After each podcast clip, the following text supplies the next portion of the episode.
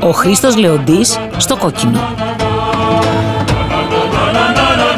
6 εκπομπές με τον αγαπημένο Έλληνα συνθέτη για τα 60 χρόνια της μουσικής του δημιουργίας. 60 χρόνια μαζί. Παραγωγή, επιμέλεια, παρουσίαση Αλέξης Βάκης.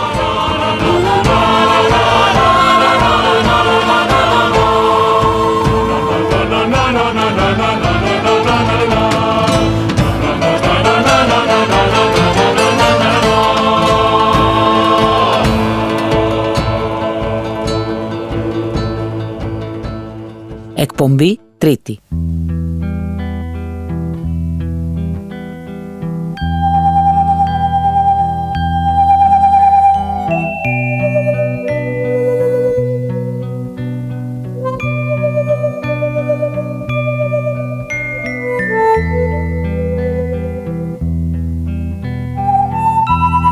Χαίρετε κυρίες και κύριοι, είστε συντονισμένοι στο κόκκινο στους 105 και 5.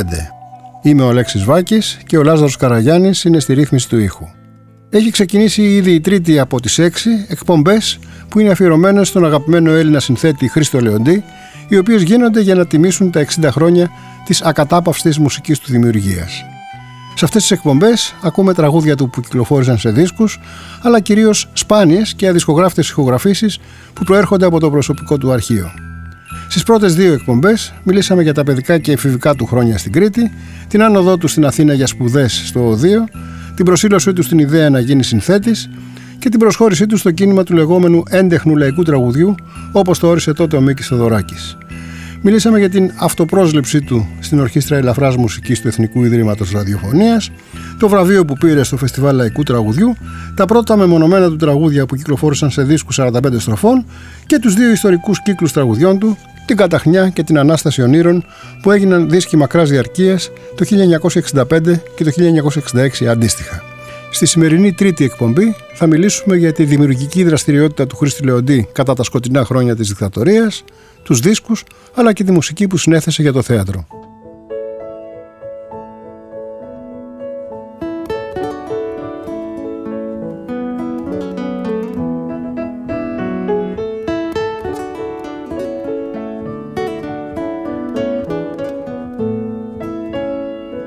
Ξεκίνησες πολλά πρωί,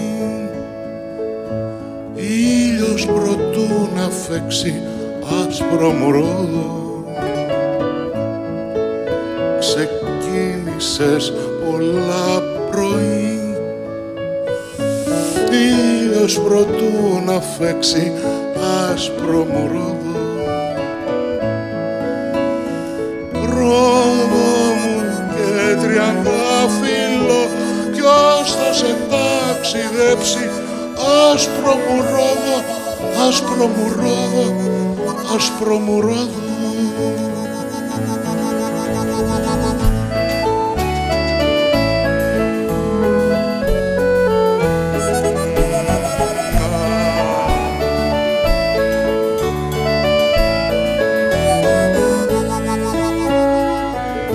Φοράς τον ήλιο στα μαλλιά,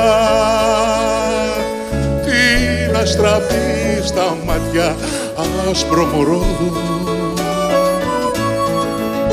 Φοράς τον ήλιο στα μαλλιά, την αστραπή στα ματιά, άσπρο μου ρόδο. Πέτρος η βαρκά στο γυαλό και τα κουπιά κομμάτια, άσπρο μου ρόδο, άσπρο μου ρόδο, άσπρο μου ρόδο.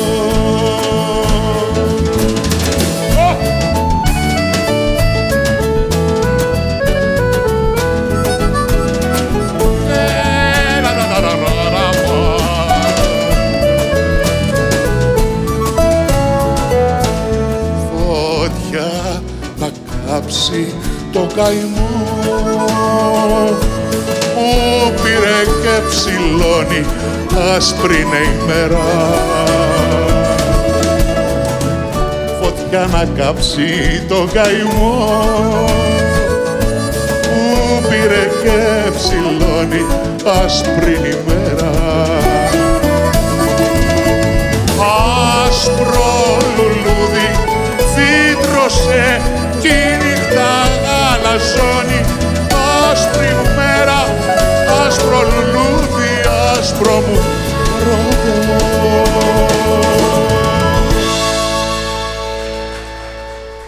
Κύριε Λεοντή, η τρίτη μας εκπομπή ξεκίνησε με ένα τραγούδι σας του 1971 που συμπεριλήφθηκε στον δίσκο σας 12 παρά 5. Εκεί το είχε τραγουδήσει η Μαρινέλλα, εμείς το ακούσαμε σε νεότερη ηχογράφηση από τον συνάδελφό σας, τον Σταμάτη τον Κραουνάκη. Θα ήθελα λοιπόν να μιλήσουμε για μια εποχή που είναι λιγότερο γνωστή στο έργο σας, τα χρόνια της δικτατορίας, δηλαδή 68-1973, χρόνια που κάποια από αυτά ήσασταν στο Παρίσι για σπουδές, δυσκολία στο να εργαστείτε με την επιστροφή σας στην Ελλάδα, κάποιες εργασίες που έγιναν τότε, ο δίσκος 12 παρά 5, θέατρο πολύ, όλα αυτά να τα διασαφηνίσουμε και για τους ακροατές μας που σας αγαπάνε και θέλουν να μάθουν και άλλα πράγματα για σας. Ωραία. Να ξεκινήσω λίγο ανάποδα με έναν έπαινο στον συνάδελφό μου τον Σταμάτη Κραουνάκη που προτίμησα να βάλω αυτή την εκτέλεση διότι πραγματικά είναι εκπληκτική η ερμηνεία του στο άσπρο μου ρόδο. Αφενός με να εκφράσω το θαυμασμό μου και το λέω ειλικρινά για την πραγματικά ωραία του ερμηνεία και για το ότι είναι αγαπητός και ταλαντούχος συνάδελφος.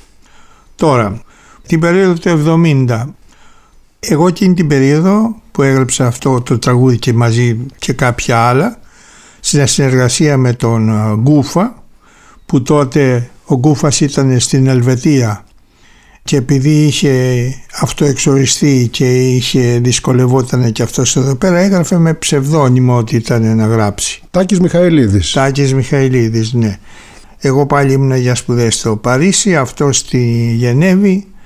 Μας φώναξαν να κάνουμε ένα ραδιοφωνικό serial, η μελωδία της αγάπης, όπου ο πρωταγωνιστής, ο ρόλος του ήταν ένας επίδοξος συνθέτης και έπρεπε εγώ να γράφω κάθε εβδομάδα από ένα ή δύο τραγούδια τα οποία θα παρουσιαζόταν στη ραδιοφωνική εκπομπή της εβδομάδας εκείνης.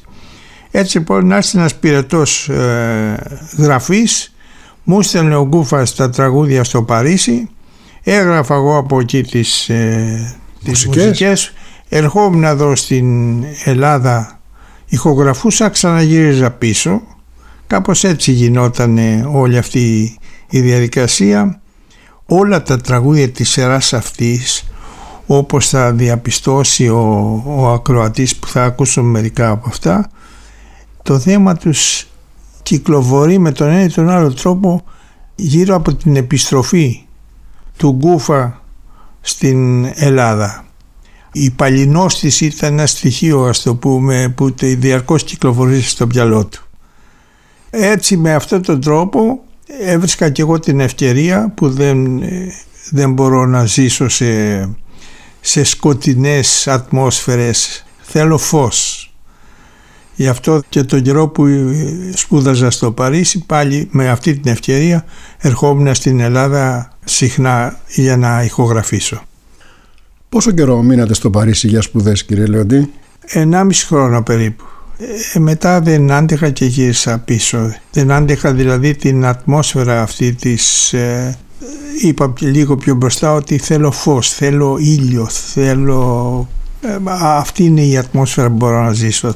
Πουθενά άλλου δεν θα μπορούσα να ζήσω. Το κονσερβατόριο δηλαδή του Παρισιού σας φαινόταν σκοτεινό εκείνα τα χρόνια? Όχι, η σπουδή μου αντίθετα ήταν πάρα πολύ ουσιαστική και σημαντική, αλλά βρήκα μετά άλλη λύση για να αποκτήσω κι άλλη γνώση.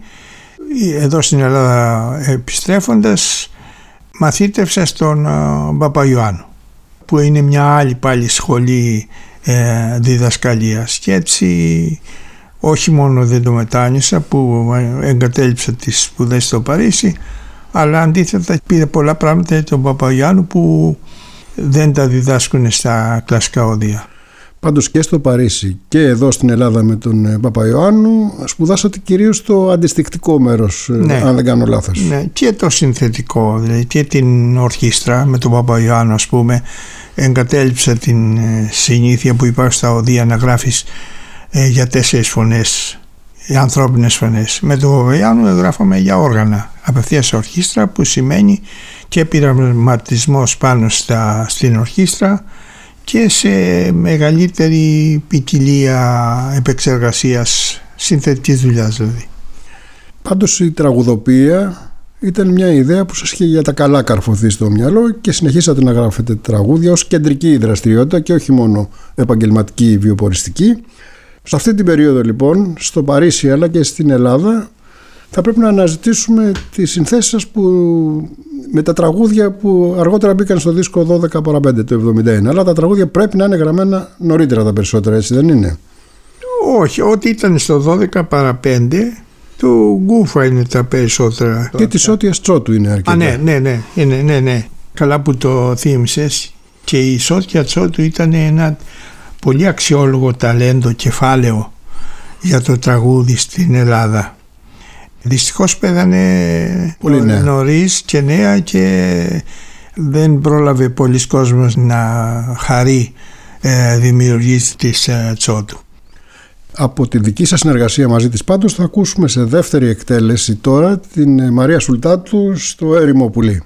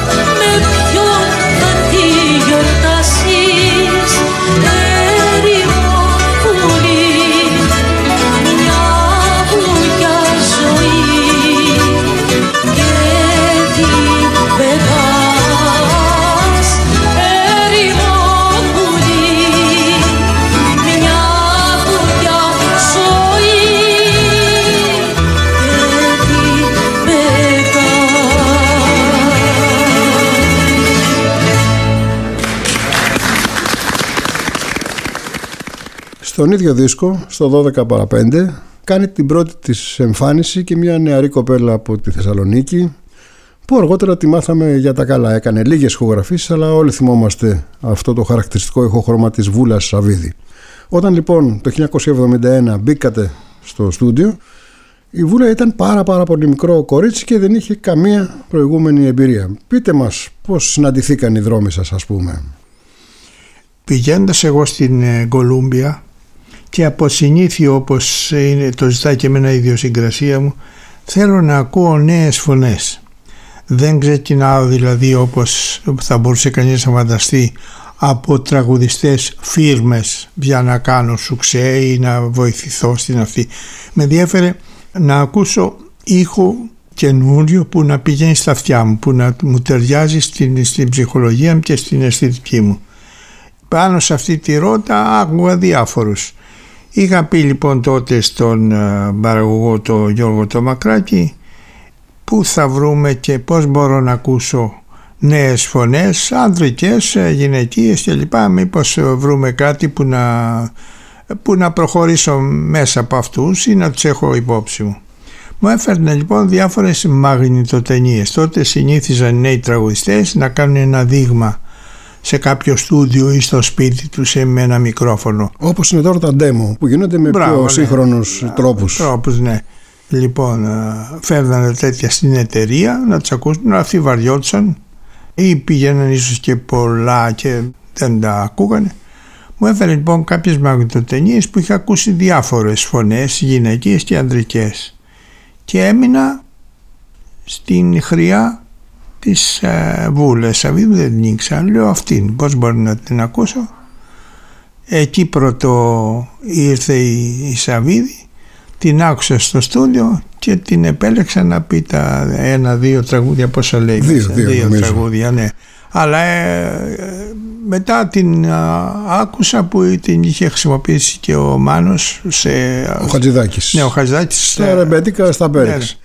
Πάντως αυτό το τραγούδι που θα ακούσουμε έχει και μια ιστορία που θα την πείτε για πρώτη φορά και μάλιστα είχατε αμφιβολία αν πρέπει ή όχι να την πείτε, σε σχέση με τους στίχους που έγραψε ο Πάνος Γλυκοφρίδης, ο σκηνοθέτης και παλιός σας συνεργάτης, και σε ένα, πώς να το πω, σκοτεινό και γκρίζο στοιχείο της γραφαδρικής ζωής. Ήταν σε μια περίοδο που μάθαμε ότι κινδύνευε η ζωή του Μίκη από τους δικτάτορες, και το ποίημα αυτό το έγραψε ο Πάνος αναφερόμενος ή νοερά τουλάχιστον στο Μίκη, ο άντρας ο μόνος κλπ. Αυτό.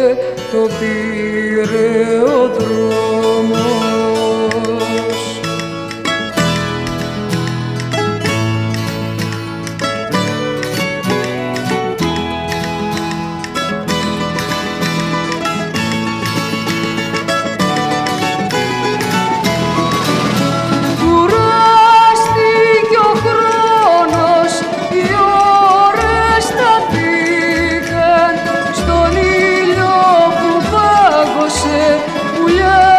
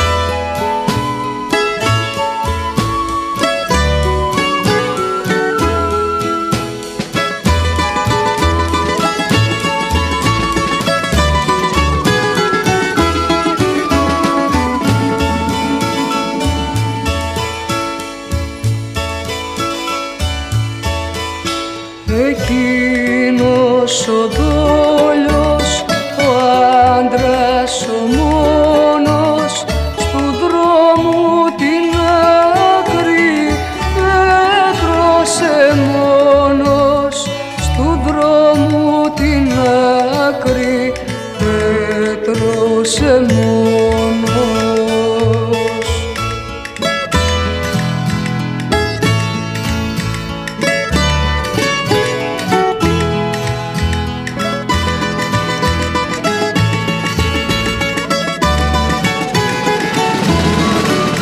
Κουράστηκε ο χρόνος, δυο ώρες σταθήκαν στον ήλιο που φάγωσε, πουλιά σταυρωθήκαν. Κουράστηκε ο χρόνος, δυο ώρες σταθήκαν στον ήλιο που φάγωσε, πουλιά σταυρωθήκαν.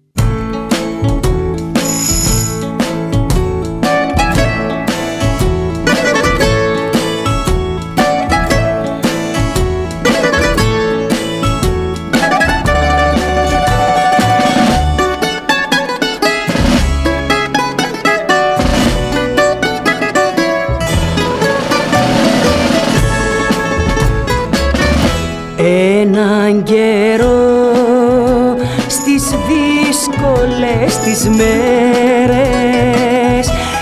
έναν καιρό αγόρι μου, σε κυνηγούσανε και ξέσχισα τα φύλλα.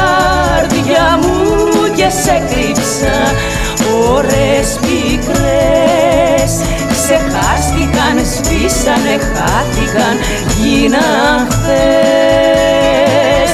Σε κυνηγούσανε και ξεσκίσα τα φιλοκάρδια μου και σε κρύψα.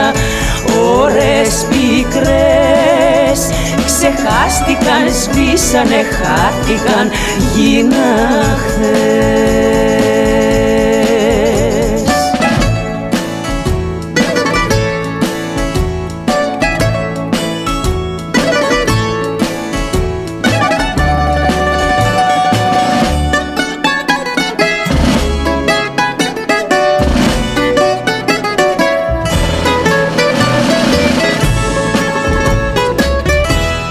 Έναν καιρό, σε χρόνια περασμένα, έναν καιρό αγόρι μου,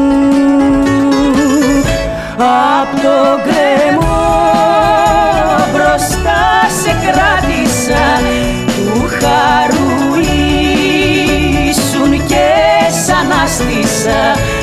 Ώρες πικρές που χάθηκαν, πέρασαν, σβήσανε, γίναν χθες. Απ' το κρεμό μπροστά σε κράτησα, του χαρουήσουν και σ' ανάστησα. Ώρες πικρές που χάθηκαν, πέρασαν, σβήσανε, γίνα χθες. Η δεύτερη ενότητα της εκπομπής ξεκίνησε με το τραγούδι «Έναν καιρό» σε στίχους της Σώτιας Τσότου που ακούσαμε από τη Μαρινέλλα. Μια ηχογράφηση του 1971. Η συζήτησή μας με τον Χρήστο Λεοντή συνεχίζεται. Στον δίσκο 12 παρά 5 του 1971 υπάρχει και ένα οργανικό θέμα, το ομότιτλο, που όμως το είχατε γράψει για τραγούδι με στίχους της Σώτιας Τσότου, και ένα τραγούδι που δεν πέρασε από τη λογοκρισία, και θα ήθελα να μου πείτε την ιστορία, μιας και το ξαναηχογραφήσατε ειδικά για αυτές τις εκπομπές που κάνουμε, αλλά θα φτάσουμε σε αυτό με τη σειρά του που λένε. Κοίταξε, να το διαβάσω αντί να δώσω οποιαδήποτε εξήγηση, να διαβάσω τους στίχους της Σώτιας για να καταλάβει και ο κόσμος και γιατί το κόψαν. Είναι διάλογος. Είναι διάλογος της Νταντά, μιας Γερμανίδας, της Φροϊλάιν Γκέρτα, με το παιδάκι που το έχει βγάλει στο δρόμο βόλτα, και παρατηρεί το παιδί και ρωτά το παιδί: τόσο τρυφεροί και τόσο νέοι διόλου δεν μου φαίνονται Εβραίοι, πού τους πάνε μες στα βαγονέτα Φροϊλάιν Γκέρτα, Φροϊλάιν Γκέρτα? Μη ρωτάς, δεν κάνει τα παιδιά να ρωτάνε σαν μικροί αλήτες. Ρίχνε ψυχουλάκια στα πουλιά και μην πατάς στις μαργαρίτες. Πώς τον λένε εκείνο τον μουστάκια που όλοι του χτυπάνε παλαμάκια, όταν στις πλατείες λόγους βγάζει? Φροϊλάιν Γκέρτα, πώς με τρομάζει.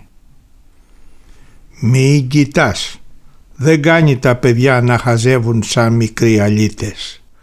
Ρίχνε ψυχουλάκια στα πουλιά και μην πατάς τις μαργαρίτες. Τι έκαναν εκείνοι οι καημένοι κι είναι μες στα σύρματα κλεισμένοι, κι φαντάροι με όπλα τους φυλάνε? Φροϊλάιν Γκέρτα, πώς τους λυπάμαι. Μην κοιτάς, μη ρωτάς, δεν κάνει τα παιδιά να ρωτούν για όλα σαν αλήτες. Ρίχνε ψυχουλάκια στα πουλιά και μην πατάς στις μαργαρίτες. Καλά, δεν παραξενεύομαι που αυτό το κομμάτι κόπηκε από τη λογοκρισία της Χούντας. Η μελωδία υπάρχει, αλλά δεν είναι το ίδιο αν δεν υπάρχουν και τα λόγια μαζί. Έτσι, 51-52 χρόνια μετά, και ειδικά για τις εκπομπές που κάνουμε εδώ στο Κόκκινο, πήρα την απόφαση να το ξαναηχογραφήσετε με σπιτικό τρόπο εδώ, στον χώρο που ζείτε, και βιοτεχνία. Και το κάνατε και οικογενειακή υπόθεση. Την Φροϊλάν Γκέρτα Το ρόλο της τον υποδίεται η κόρη σας, η Φέδρα Λεοντή, και δύο από τα τρία παιδιά της, τα εγγόνια σας, ο Ορφέας και ο Έκτορας, τραγουδάνε το αντίστοιχο μέρος των παιδιών, και μάλιστα ο Έκτορας που είναι και ο πιανίστας. Ο Ορφέας είναι ο πιανίστας, παίζει πιάνο και τραγουδάει, είναι 12 ετών. Και ο Έκτορας, ο οποίος τραγουδάει και αυτός, είναι 9 ετών και κάνει και αυτός βιολί. Μην πατάς τις μαργαρίτες λοιπόν σε πρώτη παγκόσμια μετάδοση. Ναι.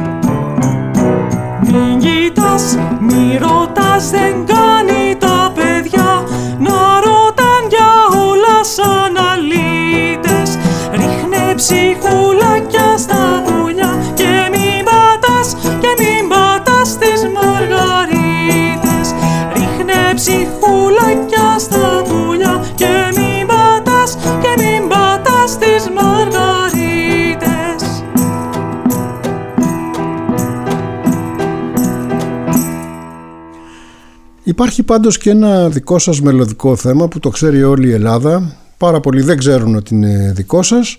Γράφτηκε για άλλη αιτία. Αναφέρομαι στο μουσικό σήμα της Αθλητικής Κυριακής που συνοδεύει τα βράδια των Κυριακών ή μόνο των φιλάθλων από το 1970, ξέρω εγώ, και μετά από την εποχή του Γιάννη Διακογιάννη, αδιαλείπτος μέχρι και σήμερα. Τι έγινε? Είσαστε φίλαθλος, το γράψατε, ξέρω ότι δεν το γράψατε γι' αυτό, αλλά θέλω να μου πείτε την ιστορία.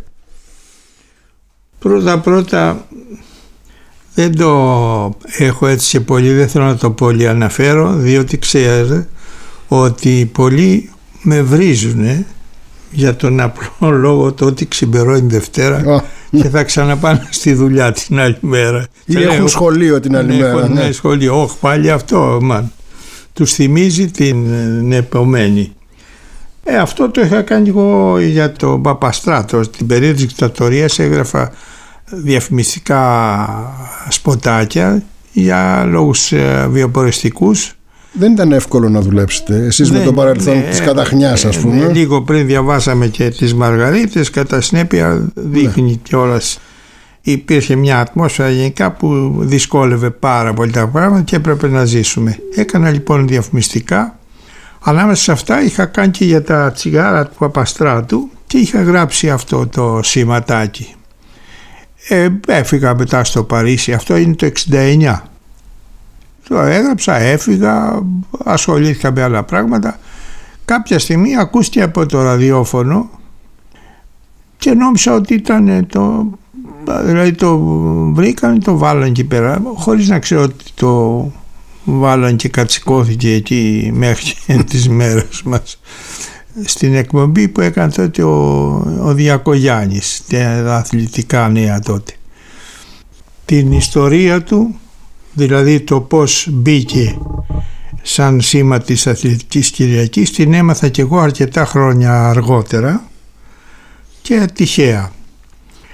Η γυναίκα του ιδιοκτήτη και του παραγωγού της Λύρας τότε, η κυρία Πατσιφά, εργαζόταν σαν υπάλληλος στην ΕΡΤ ή εν πάση περιπτώσει σαν συνεργάτης, δεν ξέρω αν ήταν η μόνιμη υπάλληλος.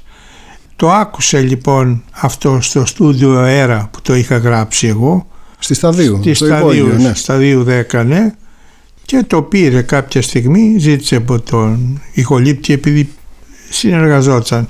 Το ζήτησε, το πήρε. Το πήγε λοιπόν, επειδή τους άρεσε, στην ΕΡΤ και το έβαλα στην Αθλητική Κυριακή, λέγοντας μάλιστα, παραπλανώντας ότι όταν ρωτήθηκε τι είναι αυτό, λένε ένα αδέσποτο από ένα ξένο άγνωστο συνθέτη. Και έτσι υιοθετήθηκε και έμεινε εκεί μέχρι τις μέρες μας. Αργότερα το είπα και εγώ, ότι μάλιστα είχαν παίξει εκεί τους, να θυμίσω όσους θυμάμαι βέβαια, τους κιθάρα ηλεκτρική παίζει ο Αλεξιάδης, ο Ιώνος Αλεξιάδης, αρμόνιο παίζει ο Βασιλάς, φλάουτο παίζει ο Σπύρος Ορέντιος, ίσως παίζει ο Λαβράνος, drums, αυτά. Έχετε θησαυρίσει από αυτό το μουσικό θέμα, κύριε Λεοντή? Αν ήσασταν Εγγλέζος και είχατε γράψει το αντίστοιχο θέμα The Match of the Day, ας πούμε, θα είχατε λύσει το βιοποριστικό πρόβλημα για το υπόλοιπο του βίου σας. Εδώ τι δικαιώματα έχετε εισπράξει από αυτό? Έχω εισπράξει, από ό,τι είπα στην αρχή, τη δυσφορία του κοινού, επειδή θυμίζει την εργασία της Δευτέρας. Τίποτα δεν έχω πάρει. Δεν το κίνησα κι εγώ, αλλά αυτό δείχνει και μια ευρύτερη έτσι νοοτροπία εδώ στην Ελλάδα. Η ΕΡΤ ακόμα και σήμερα, και το έχω καταγγείλει και σαν πρόεδρος που ήμουν, το έχω καταγγείλει και εγγράφος στον υπουργό τον κύριο Πέτσα και το άφησε και στην διοίκηση, στον Ζούλα και στον προηγούμενο τον Διευθύνοντα Σύμβουλο, ότι η ΕΡΤ λειτουργεί ως πειρατικός σταθμός σε ό,τι αφορά τα δικαιώματα των καλλιτεχνών. Δεν καταγράφουν το τι παίζεται. Ας ακούσουμε το θέμα της Αθλητικής Κυριακής, λίγο δηλαδή, για να το θυμίσουμε, όχι πως δεν το ξέρουμε, αλλά να επισημάνουμε ότι είναι δικό σας. Όσο και... λιγότερο μπορείς. Εντάξει.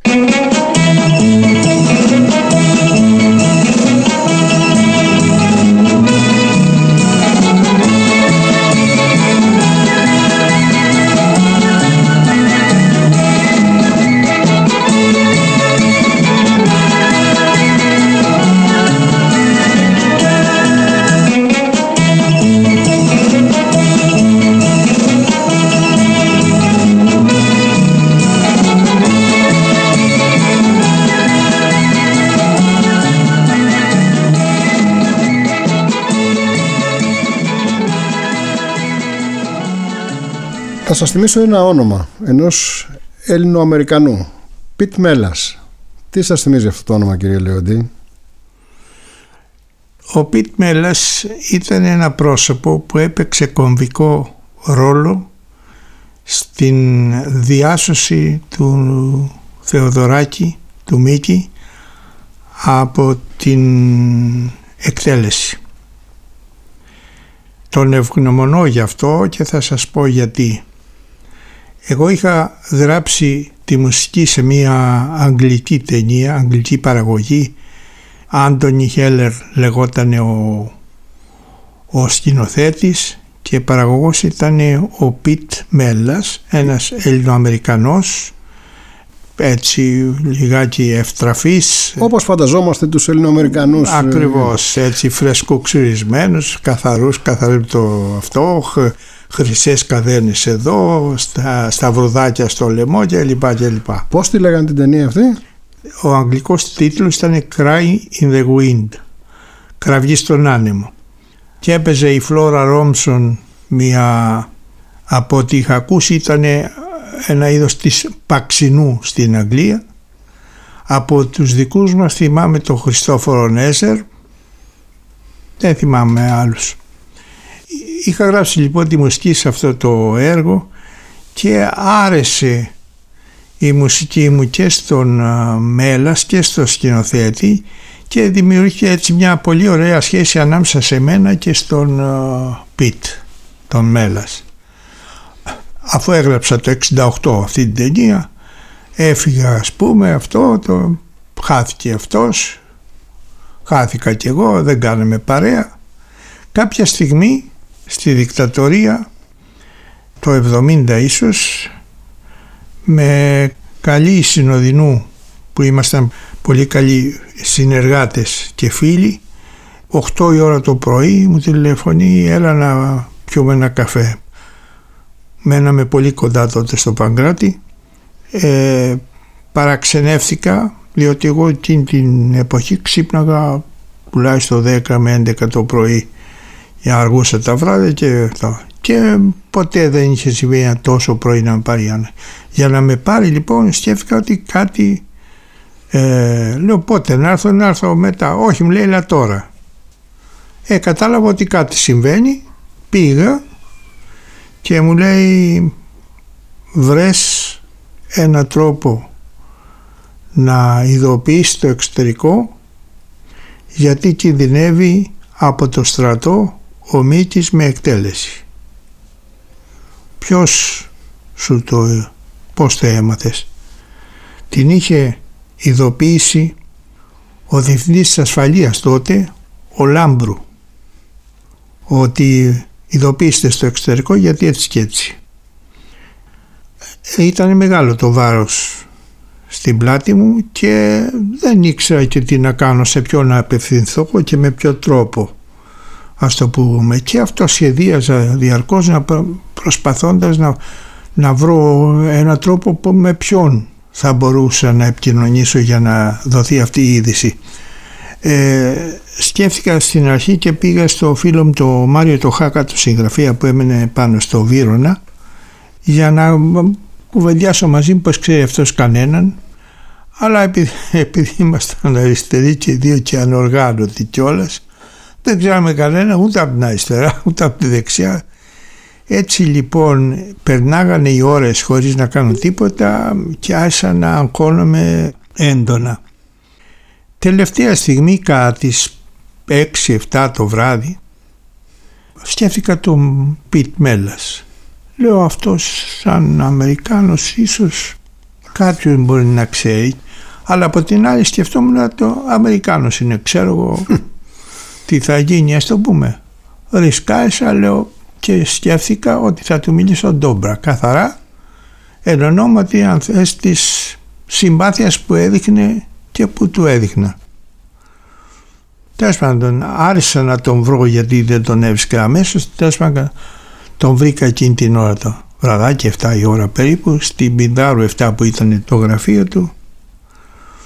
Μπήκα αμέσως στο ψητό, του λέω θα ρισκάρω και θα σου μιλήσω ειλικρινά για κάτι το οποίο μπορεί να εκτεθώ ανεπανόρθωτα, μπορεί να κινδυνεύσω ανεπανόρθωτα και αυτό χάρη στη στάση που θα κρατήσεις εσύ. Αλλά θα σου μιλήσω ειλικρινά, εμπιστευόμενος και ποντάροντας σε μια συμπάθεια που μου έδειξες και που σου έδειξα. Του λέω το και το συμβαίνει με τον Μίκη και θέλω να βρούμε έναν τρόπο να ειδοποιηθούν τα ξένα ραδιόφωνα, να μεταδώσουν αυτό το πράγμα, μήπως καταφέρουμε και σταματήσουμε αυτές τις προσπάθειες και αυτές τις ενέργειες. Μου λέει, ήρθα στον κατάλληλο άνθρωπο και χαίρομαι που μου μιλάς ειλικρινά, αφού μου πεις πώς το έμαθες. Γιατί επειδή κυκλοφορεί πολύ ράδιο Αρβίλα αυτή την περίοδο, θέλω να ξέρω ακριβώς πώς το έμαθες, γιατί την χάνει να είμαι εγώ ο αντιπρόσωπος του Newsweek στην Ελλάδα. Του είπα ότι έτσι και έτσι με ο Λάμπρου, ο διετής ασφαλείας κλπ. Του είπα την ιστορία και μου λέει μείνε ήσυχος, θα το δώσω αμέσως. Έφυγα εγώ από εκεί έχοντας ακόμα ένα κράτημα. Λογικό. Φύγαμε με την Άννα το ίδιο βράδυ και πήγαμε στην Αίγινα και μείναμε στο σπίτι της μιας βουλευτού της Ενώσεως Κέντρου της Ηρός Λάμπρου. Δεν ξέρω αν είναι σύμπτωση το επίθετο ή αν ήταν μια συγγενική αυτή και έτσι, επειδή ήταν φίλη με την Άννα της Συνοδεινού και μείναμε και στο σπίτι και ακούγαμε και το ραδιόφωνο και πράγματι γύρω στα μεσάνυχτα, 1-2 ξέρω εγώ, ακούσαμε την είδηση από κάποιο ξένο σταθμό και έτσι ησυχάσαμε. Έκτοτε δεν ξαναείδα τον Πιτ, τον ευγνωμονώ πάντως για αυτή την ενέργειά του. Και εις ανάμνηση αυτής της σκοτεινής ιστορίας με αίσιο τέλος ευτυχώς, ας ακούσουμε και ένα οργανικό δικό σας θέμα από την Κραυγή στον Άνεμο, αυτή την αγγλική παραγωγή του 68-69.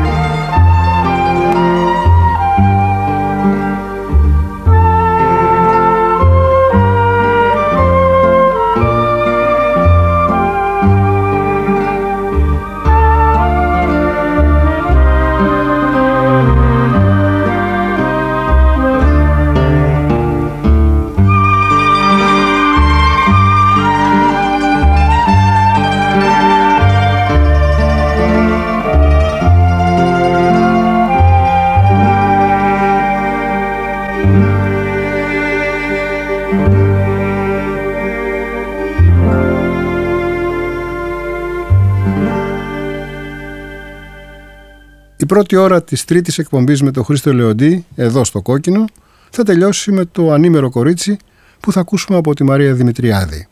Ένα από τα λίγα μεμονωμένα τραγούδια του συνθέτη σε στίχους του Γιάννη Νεγρεπόντι που κυκλοφόρησαν επί δικτατορίας. Η συνεργασία Λεοντή Νεγρεπόντι όμως απέφερε και το ορατόριο Φιλά την Θερμοπύλας που τα πρώτα σχεδιάσματά του έγιναν το 1972 αμέσως μετά την επιστροφή του ποιητή από την εξορία. Αρχίζει πάλι να νυχτώνει κι εγώ μοναχικό ανήμερο κορίτσι σε περιμένω αγαπημένε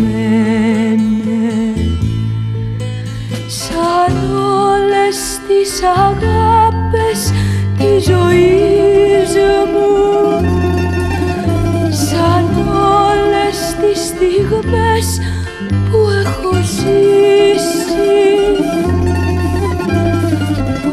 όλες μου τις στιγμές που είναι να ζήσω.